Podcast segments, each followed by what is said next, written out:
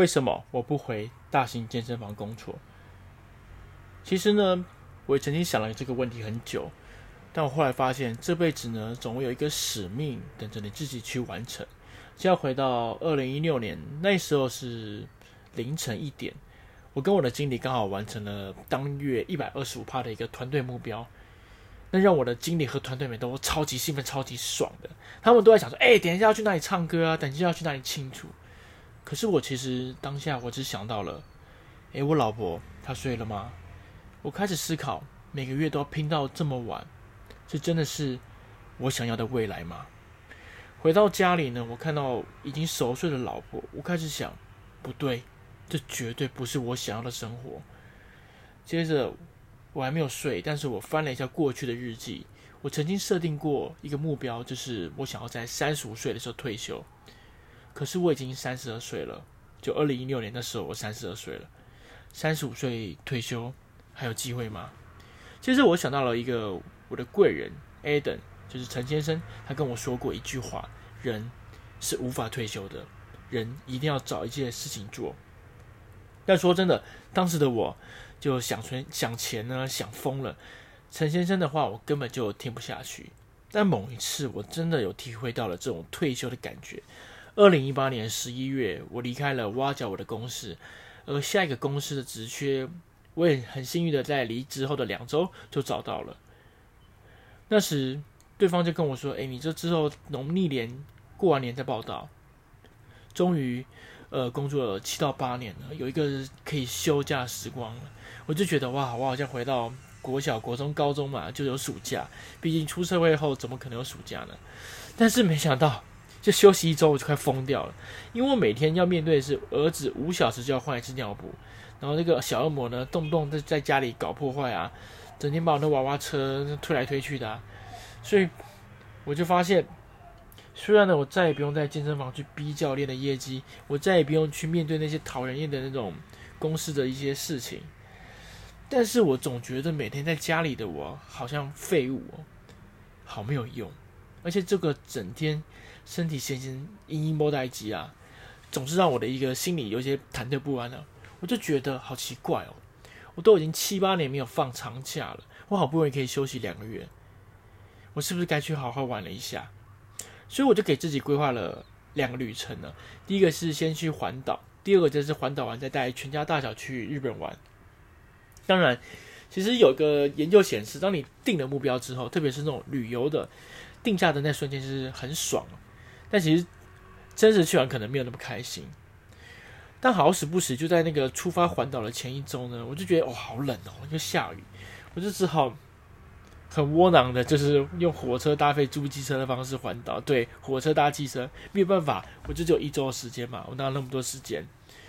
而且我印象很深刻的是，我第一天环岛的时候，我就到了宜兰火车站，因为当时县政府推一个花灯嘛，宜兰的花灯，我就觉得好像很好看，我就想说，诶，没有徒步环岛，很废了，就是。很多人都可以用走路环岛啊，我一直很想试试看，但是我都没有那么多时间，也没办法这样做，就很废了。那我想说，反正县政府宜兰县政府应该没很远嘛，那我就从宜兰火车站就走到宜兰县政府好了。我记得当时大概要走五公里吧，那我平常跑步可能二十分钟就可以跑完了，但这一次我就走得特别慢，我走了快一个小时。当这个生活原本都是用两倍速的速度在过的时候，突然就变成一倍速的时候，人生慢了下来，我就发现一件事情，其实把心静下来，它是个磨练，也是个修炼。而且，当你的生活不再需要效率的时候，你要怎么把它慢下来呢？就像走着走着。走在那个去县政府的路上啊，就不知道哪些莫名其妙的想法就从我脑袋蹦出来。我突然想到一句话，就是如果今天不考虑赚钱的话，我到底会想做什么？而且在这个休假的这一两个月啊，我发现休息竟然没有比上班更开心。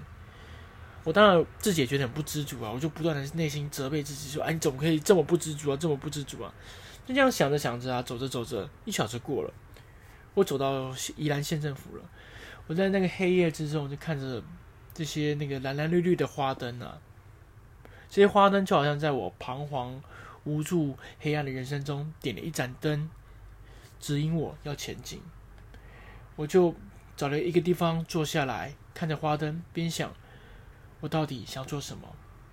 后来我想到了，如果我可以为健身产业做一件事情，为新手教练、资深教练、健身房管理者点一盏灯，一盏未来该怎么走的灯。我想这就是我想做的事情。有句话说得很好，就是世界上本来没有路，有人走着走着就有路了。我现在走过的路，有前人走过，但是却没有留下记号。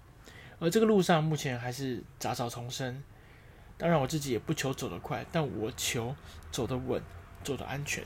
所以这是一个让我自己开始创作写作的一个初衷。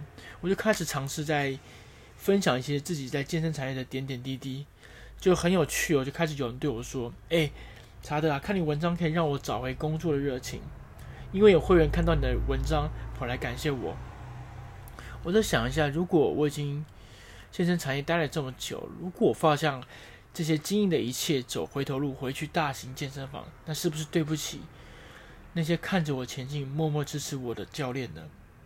所以最后面，我决定我再也不会回大型俱乐部了。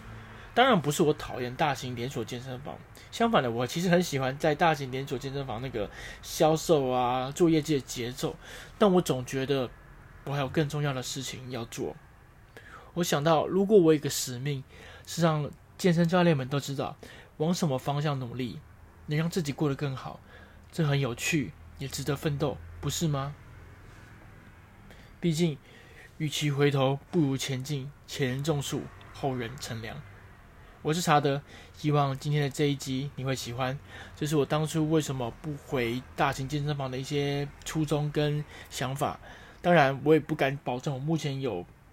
真的把一个明朗的教练的一个生涯规划做得很好，但是我也用了一些方向，而且我觉得这条路上走得还不错。总之，如果你很喜欢我的 podcast 的话，我欢迎可以在我的 podcast 多多追踪，然后也多多分享给你的朋友。那我们就之后再见，下期再见，我是查德，拜拜。